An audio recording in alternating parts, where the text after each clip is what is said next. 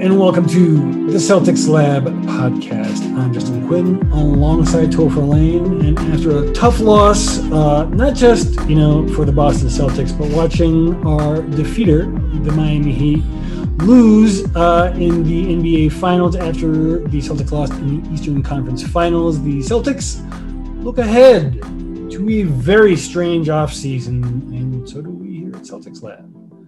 This episode, we will do a quick recap on the ECF, look forward to the C's off-season plans, and talk about former Celtics. Very informal podcast. Topher, how you doing? Very, very casual is the goal with this one. We just don't have anything in the tank, man. Just like the Heat didn't have anything in the tank, just like we, the Celtics, you know, because we're on the Celtics, didn't have anything on the tank in the tank uh, in the Eastern Conference Finals. We are feeling tapped out. Yes, yes, and I, am sure that a lot of a lot of fans would agree with that uh, across across the board. I mean, the bubble was wonderful experience, but I think it was draining for everybody, especially the players, obviously, but just in, in general, it was it was a long, long, long ride. It was a fun ride, and the NBA did it very successfully. But it, you know, it's it's nice that it's over. I think in a lot of ways. It is, but now we have this big ambiguous thing to deal with in terms of the off season. No one really wants to talk about the fact that we basically need to collectively bargain a new agreement to move forward. But I'm getting ahead of ourselves. Uh, before we dive into that craziness, let's talk about was this a missed opportunity for the Celtics, Topher? Should we should we have advanced? I mean, was there a way that this group of, of players, of prospects, of coaching staff, was it actually ever able to advance past this Miami Heat team? And if not, what we got to do? I think this was the most wide open that it's going to be for a long time. Uh, Giannis was out of the way courtesy of the Heat. You know, you don't have really any other superpowers in the East that you're really worried about. We we handled Toronto. Miami was the next best thing, and I wouldn't say they were better than the Celtics. They just got really pretty lucky in a lot of situations that to kind of force them through into the actual finals. And then, you know, you look at LA, and yes, they won it all, but they have some glaring holes, and you saw that in their losses.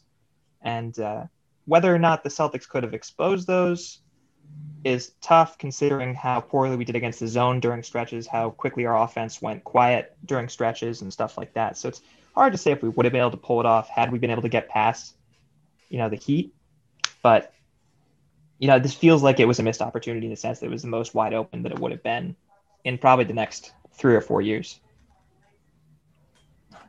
So, speaking of the next couple of years, like did we really screw up here? I mean, should Danny Ainge have have done something aggressive at the trade deadline? I mean, Miami is going to be bringing back basically everybody. I mean, sure, some of some mm-hmm. of the key key players, uh, Andre Iguodala, for example, are going to be even older. Uh, but I mean, in the role that he had, he seemed like it, that's not going to matter too too much. Um, you know, you never know how kind of like the, the plate tectonics are going to shift in terms of what the league is going to look like in the East and the West and in general. Um, presumably not too much, considering that the the cap situation is going to be really constricted, uh, and it doesn't seem like people are too keen on giving up draft picks uh, that have suddenly become like gold, even in this not so exciting draft. We'll touch on that in a little bit. Um, what's Miami going to look like next season? I mean, is there a person that they can find to use their cap space for one season without screwing up their uh, probably the biggest open secret in the entire NBA that they're going to try to chase, along with everyone else, uh, Giannis Antetokounmpo, once he is available? Well, I think I'll I'll take that question in parts. The first one, as far as if Ainge messed up by not doing anything to deadline, I think that the the blueprint was there, and you know, like in the way that, that Miami got contributions from Tyler Herro and sophomore Duncan Robinson, like if Romeo had been able to step up or if Carson Edwards or, you know, any of our rookies outside of, of uh, Williams, I, I think that, you know, it, it would have been a completely different story had we had that knockdown shooter that emerged like Tyler Herro did in the Eastern Conference Finals, and well throughout the playoff for Miami, really. So the blueprint was there for the Celtics. It just didn't pan out nearly as well as it did for Miami, and you saw that when Tyler Herro went cold in the finals, the Heat went cold, and they couldn't like they needed him to be a huge part of their offense, which like relying on a on a rookie is its own thing. When it works out, it's awesome. You know, it worked out in in terms of the Celtics uh, when Jayson Tatum was a rookie in his first year, and then we made it to Eastern Conference Finals and exceeded all expectations. And I think the Heat did the same thing. The question is, are they going to try and, you know, over commit on this roster and buy somebody long term and maybe condemn themselves into a future of mediocrity? And that's that's something I think that they could do because they made it to the finals and they they scaped they scraped their way through. And again, maybe one of the most wide open playoff structures that there's been in a long time and that there will be maybe they're going to buy somebody that they shouldn't and give up the flexibility that they've been really working towards. I don't think they're going to take themselves out of the Giannis running. I don't think that we were talking before. I don't think so either, but it's a, it's a possibility. Yeah, we were talking about uh, Gallinari, Donald Gallinari, Gallinari, um, who is reportedly talking about. Shut up! I have a migraine. Um, Gallinari is talking about not caring as much about how much he makes. I'm not sure if it's long term. I'm not sure if it's just in his next contract. I'm not sure if it's for one year. I'm not sure. But I can tell you one thing he is not going to take a mid level exception to come to Boston. It's not happening. It's not, guys. I want him to, but he's just going to get more money from almost anyone and probably several contenders who can at least give him a full, not taxpayer MLE. So who might they be looking at? I mean, that's the only person I can think of, other than one other person, who kind of has to do with things we won't dive into too much today. Day, but I think you know where I'm going with this. Yeah, I mean, there's there's it's it's really questionable where any team could go right now. Like there's so much it's and as you kind of said, it's it's a really strange, ambiguous off season. like it's really hard to say what anybody's gonna do. We don't even know the dates of most of like the you know, July first used to be the the day that everyone looked forward to, then June 30th. And like I don't even know when free agency is starting. That's the thing, no one does. It doesn't you know, exist. It's, it's really strange. Yeah. It's a strange like it's weird. Like I don't know when anything's gonna happen. I know the draft is the 18th, I want to say, and that's November 18th. Like it is still November away. 18th this yeah. week. It has changed several times already. October 15th, October 18th, November 18th. Now that's where we're at. But let's let's let's touch on those um those dates. So what you were alluding to for for the you know non NBA junkies in our audience refers to the guarantee date. So we don't know. Uh, just to, to, to, back up even more, I was hinting at uh, Gordon Hayward being someone they might be interested in in Miami. I don't think that's the person they're going to focus on. And if they did, I don't think they would convince Hayward to leave after the treatment he has gotten from the organization ever since he hurt himself. They have completely stood behind him. But other people have pointed out no one really pictured Jimmy Butler being in Miami you know, a year before he ended up there either. So, you know, take that with a grain of salt.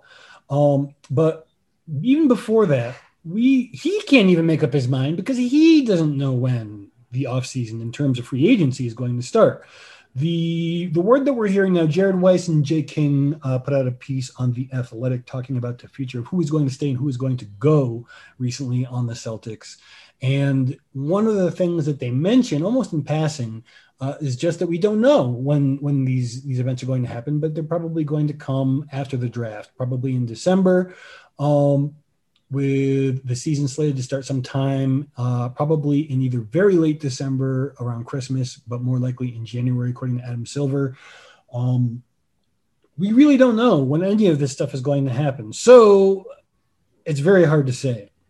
But one thing that we can talk about in terms of uh, the team building stuff are some of the people that Boston could be looking at in terms of mid level exception candidates. We could talk about the Lakers more in a second. While we're on the topic, $5.7 million. That's a taxpayer mid level exception. What do we think realistically, assuming, which, you know, this is a big if in itself, we can clear roster space to actually sign someone with all of our, uh, mm-hmm. you know, roster spots as is currently spoken for based on potential people returning, um, maybe, uh, as well as draft picks, four of them potentially uh, in the first and second round this this 2020 draft whenever that happens. Um, so we've got some thinking to do. If that does open up, who sparks your interest, Topher, and why? I think that the the clickbait, the clickbait headline is Isaiah Thomas return to Boston as like a scorer off the bench. With like all the news that we're hearing about IT and the fact that he feels like he's he's back after he had some, you know, like surface of the moon looking hip surgery. uh, you know, I think that that's that's something that a lot of Celtics fans would be interested in. The question is, is would that be worth tossing that money towards? I mean, we've seen him play. You know, scoring is effective, but you know, with Washington, even though he was playing on basically one leg, you know, he was putting up 12 and a half a game, I think. But their defense was the worst defense in the NBA while he was on the court it was incredible how bad their defense was, and they were already bad to begin with. So like it was, you know, it's not like they were a good defense and that he was bringing them down. It was like they were already near the bottom third of the league, I think, and he made them much worse. So that's I think the big kind of the major headline that everyone. I don't think that that matters so much though. To Boston. I don't think that matters as much because he'll be a second unit option if he does return. There's just not going to be time for him to be more than that the people he's going to be playing with on that second unit will probably have good defensive chops, excellent defensive chops. I mean, he'll probably be playing alongside, you know, Grant Williams, Robert Williams, Marcus Smart, probably pretty often. So, I mean, he'll be hideable. But the thing is, mm-hmm. is, is he really going to have it in the tank? We heard he had it in the tank last time he came back from a surgery. And I, yeah, I want this. Exactly, I. I want this. I would love to see him be reunited. We win a banner. We're back in the lead of titles or whatever. yeah. Blah blah blah. exactly. You know, it's just these are narratives, people, and they're not realities. And teams have to make decisions based on realities. And whatever his agent tells us is what he wants us to hear because he wants a paycheck and he wants a chance. And that's good. He's earned it. He deserves it. But he needs to produce to actually get that opportunity. So it's possible, but I agree with you completely. I, it's just something we probably need to put out of our minds. And if it's there and it surprises us, then yay, great, awesome. But who's something in your mind that's a little bit less of a narrative driven candidate? Yeah, I put down a couple names that I like. I don't know if they'd settle for the 5.7 million, but I, I like Serge Ibaka, and I was talking about that in the Raptors series mm-hmm. um, of how I'd love to get him somehow on like the mid level or whatever we can afford, vet minimum or something. Um, and Serge would be awesome. I think I put down Tristan Thompson also, who again, I mean, I don't know if either of these guys would take that money because it's so little and there's more money out there. But say that like you know if they feel like they want to be like the Danilo Gallinari kind of situation, they want they don't care about money, they just want to go to a contender. They could make this team really legit from the front court perspective. I agree. I agree. But there's one thing that's missing with both of them that is available in another candidate. And I know you already know where I'm going with this because there is a connection. And in the case of Tristan Thompson, there is a connection, but not with the Celtics, but with LeBron James. And, you know, mm-hmm. I, if, if I could have my choice personally between Dwight Howard or JaVale McGee and Tristan Thompson, I know who I'm picking, and yeah. you know, there's a there's a long relationship between those guys. So I expect Tristan Thompson to go out west.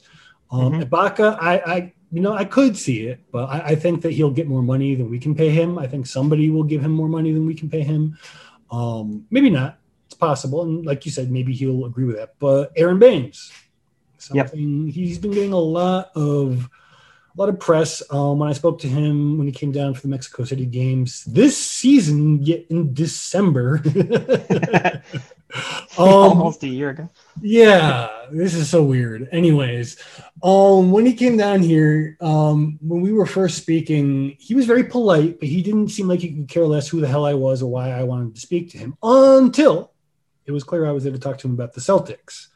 Once I was talking to him about the Celtics, his eyes lit up. He was very animated. He was very engaged. He was very happy. And he actually had to get pulled away from me by the, the, the Phoenix Suns uh, coaching staff because we were taking too long. So he still cares about the Celtics. He really does. And it would not all surprise me if he wants to come back. I don't know if it's going to be worth, you know, what he could get on the open market. I think he's actually going to be one of the better uh, free agents with the shooting he he revealed. I mean, he like almost quadrupled the amount of threes he was shooting with. He was shooting yeah. like one a game. Now he's shooting like six attempts a game, I think. Um, so he may not be on the table either. I've seen some people talk about um, like Harry Giles as you know both a cheap option and a friend of Jayson Tatum. It never hurts to make you know your extension eligible uh, franchise cornerstone happy ahead of that potential extension. Um, I don't know if he would do very much in terms of changing how we operate as a team. Um, what about apart from from the backcourt or from, from the front court? I mean. Uh, well, we need shooters. That's that's obviously a kind of glaring miss, and that's I think what you were alluding to in the beginning mm. when you said did Ainge miss an opportunity at the deadline, and kind of what I was talking about with Tyler Herro being you know a huge part of Miami's offense. A shooter would be massive, um, and I think I put down Bryn Forbes as uh, probably my top choice as far as somebody we could chase. Thirty-eight percent, not too bad. Yep, you could probably fit in that. I don't, I don't think that would be a problem. Uh, I've heard Ellington floated as another opportunity out there yeah, for, for Boston, but he's kind of older and he hasn't been shooting as well. Uh, so I, I, think I would, you know, definitely look to to Bryn Forbes ahead of that. Um, I've also seen um, options to replace Brad Wanamaker, who's most likely gone as well. Shabazz Napier, I think, is a quality name out there who could be head for the mid level. It would be more than he's ever earned, believe it or not. And if you look at his numbers based on what he produces, um, that's actually kind of surprising. I mean, he's not like a starting point guard just because of his size, but I think, um, you know, just because I'm a UConn guy, but because he can. Yeah, I know. I was going to say you and your UConn guys. but I mean, if you think about it, he's a really good. He's a good fit. He can. He's a microwave yeah. type player. He doesn't need to warm up, which is a big problem that we had. Like most of the people we did have who could shoot are seriously like they need time, they need rhythm to be able to to perform. And I, I don't necessarily think there's there's not too many other. You know, I've seen Tyler Johnson as an option out there uh, as a backup uh, floor general. Anyone else come to mind that you can think of? No, I and like I said, it's it's strange. I don't know who's particularly on the market, and there's not any big name free agent guys outside of that that big dude in uh, L.A., Anthony Davis uh, as, as, he's called. Yeah, whoever whoever he is, but that's obviously not an option. So there's the, the market is just it's strange, and I think it's going to kind of shake loose as we get closer to the draft. Um, there's going to be again, a lot, whatever that may be. A lot of people, I think, who are going to be doing some really good bargain deals for one year mm-hmm. because there's only like five or six teams with any kind of appreciable amount of cap space, and there's probably at least a dozen potential candidates who should be making more than even the full MLE. So mm-hmm. there's there's going to be some bargain one year deals going out there. So there might be some other people that we're not talking about that may end up surprising everybody. Um, I've seen all kinds of crazy stuff like like Paul Millsap out there being available at mid level exception, you know, and then maybe that's possible, but maybe he'll fall off a cliff. I have no idea. Um, but but backtracking a little bit, to uh, a previous chunk of this conversation we were talking about titles. Mm. There, there has been a big debate over whether or not. Yeah, this is the conversation on Celtics Twitter this week. I just can't deal with it. I'm so over it. It's so stupid. Who cares? Does um, do do the Los Angeles Lakers have 17 titles? To you, they do. Well, no, the Lakers do but I mean, the Celtics have 17 titles because the mm. team that is in Boston now is the Celtics, and the team that was there in 1957 when they won the first title is also the franchise called the Celtics. Now, mm. the team that won uh, in the, the, the record that we count as the Celtics in the 1977 1978 season is the Los Angeles Clippers. That is not mm-hmm. debatable. Yeah. Team, the franchise, that played that season, traded most of its players to the Buffalo Bills, which then became the Boston Celtics in 1978's offseason. Are we going to freak out and start saying that the Boston Celtics have four titles because they've only won the one since Larry Bird got here? That is dumb. And that is exactly the kind of argument that we open ourselves up to when we participate in these Minneapolis doesn't count, blah, blah, blah, blah. Like, if you want to say that the Los Angeles Lakers only have 12 titles, that's fine. I don't have a problem with that. But the Lakers, which they are still the same damn organization, the NBA believes they have 17 titles. They believe they have 17 titles. They have 17 titles. We can get into this stupidity and waste our time arguing arguments that only the people who already agree with you are ever going to agree with you and vice versa. I don't care. I think it's dumb. I I'm kind of with you. I don't mind, and I like the li- the rivalry. I, I'm annoyed if they suddenly are back at 12 or yeah 12 now because five of them were in Minneapolis. But the one that I do take issue with is everyone saying Rajon Rondo is the first player to win both with the Lakers and the Celtics. Oh. But a player, Clyde Lovellette, I want to say. Yep, that is him. Uh, won with the Lakers back in 1954. Granted, they were in Minneapolis, so that's its own thing. But if you're going to take 17, then he was the first player to win with both the Celtics and Bill Russell's or well, Bill, Bill Russell Celtics in 63 and 64. That is correct. Absolutely. I'm really proud of myself. I'm exhausted and I remember years. And then the Lakers in 54. Yeah, so that's a totally fair argument. Um, I, that's where I take issue. If Rondo is the first player to do it, then they only have 12. That's yep. you can't have it both that's ways. the standard. Yeah, absolutely true. So I'm cool with I'm cool with 17 as long as Rondo is not the first to do it. I love Rondo. We're gonna get into him later, but not not quite convinced that they have 17 if you're going to say he's the first. Yeah. No, with you 100%. So about these confusing these confusing uh, times. We don't know for sure that the draft is going to be November 18th. Um, we do know that the guarantee dates are going to be pushed back until December ish. Uh, but in terms of the draft, anyone off the top of your head that you want us to be keeping an eye on? There's there's three basic scenarios here that I think could happen. Um, an aggressive trade up where we use all three, an aggressive trade up where we use all we use two and keep one, um, and we pick all three because we have somehow worked magic, uh, making rosters yeah. some other way. Now, I mean, my expectation is that we're going to trade them like I, I don't think that we're trying to take, especially all three picks this draft. Um, I, I would be surprised if that's the move. I think that we're going to either trade, you know, two of them for a pick next year, or two years from now, or something, the way that Ainge typically does. Yep. And then take somebody. You know, I don't know if we trade up necessarily, or if we take somebody at our 14 or what the move is, but there's, there's so many ways you could trade up, you could trade out, you could yeah combine, you could draft and stash. I mean, really, it's not really that bad of an idea to draft and stash 26 and 30 if you have to make both of them. Like, say somebody like the I think he's Ukrainian, maybe no, he's Croatian. Yeah, Croatian. Uh, Alexei Pokusevski, if I'm saying his name wrong, please forgive me. Um, I've seen him everywhere from like middle of the lottery all the way back to the edge of the first round. Um, if for some reason he did fall to 26, I would be very excited to draft and stash him and feed him lots. He weighs like 180 pounds and he's seven feet tall, which is way too skinny.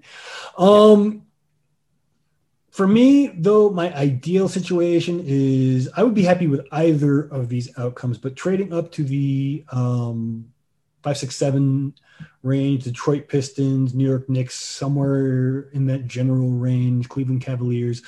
Um, I have seen writers for all of these pub, uh, all of these franchises uh, talk about um, being interested in moving back because the draft is considered to be so equally talented um, from basically the late lottery on into the second round. You can probably find some good values there with, with some good uh, scouting.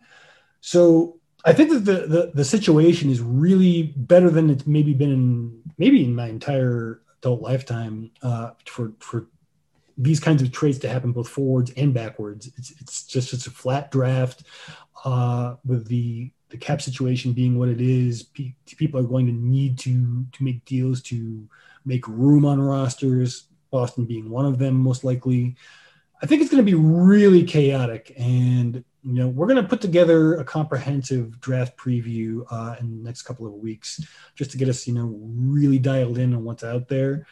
Um, but expect chaos. I think it's going to be really. It's. I think it's going to be as or more, probably even more exciting than free agency this year, just because you know a lot of people are saying there's going to be lots of trades happening. I'm. I'm not so sure. I think a lot of people are just going to like dance with the team that they're on and see what happens while the cap situation fixes it. Because who who wants to lock themselves into a multi-year contract when you have no idea if you're going to be making tons more money next year or if you just you know really limited at your earning power. Yeah. Yeah no that's that's fair. I um i could see one trade making the dominoes fall. What's that? And suddenly everybody starts moving. Um you know because if like miami makes a big trade for somebody or something or like a toronto or somebody like makes a move i could see the rest of the east starting to do something. Or like maybe I don't know, Phoenix decides to go and make some crazy move to try and become competitive after an awesome bubble performance, then I could see the West being like, oh man, we're gonna have to do something. We're gonna have to put something." so like I could see like dominoes falling and everybody starts trading. Bottom line, I don't think anyone is going to be able to predict too much about this offseason.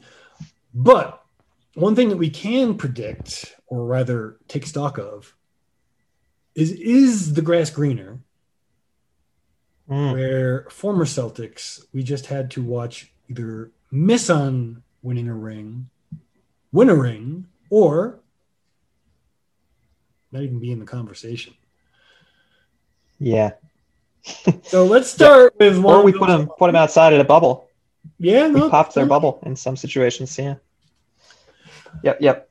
So, bringing back the segment is the grass greener, where we take stock of whether or not, through whatever means we decide is the right way to do it, uh, whether or not a particular Celtic would be happy where they are now or where they ended up. We'll start with Al Horford. Did not work. He's absolutely way worse off. I mean, yeah, he's being paid more money than we would have been able to afford to give him, but there's there's no shot. He's already in like very serious trade rumors, which don't really have any traction. But like he's he's mired on the bench. I think is like best case scenario for him as long as Embiid is there. Well, that's the thing. Doc Rivers is now the coach. He can, you know, he can almost be an honorary mm-hmm. member of this as well. Uh, mm. I think it's pretty clear that the grass is not greener for for our friend Doc Rivers. Doc Rivers uh, left to avoid a rebuild, missed one season of being out of the playoffs, and has since seen the team he left visit the Eastern Conference Finals three times in the four seasons, five seasons, five seasons he's been gone now.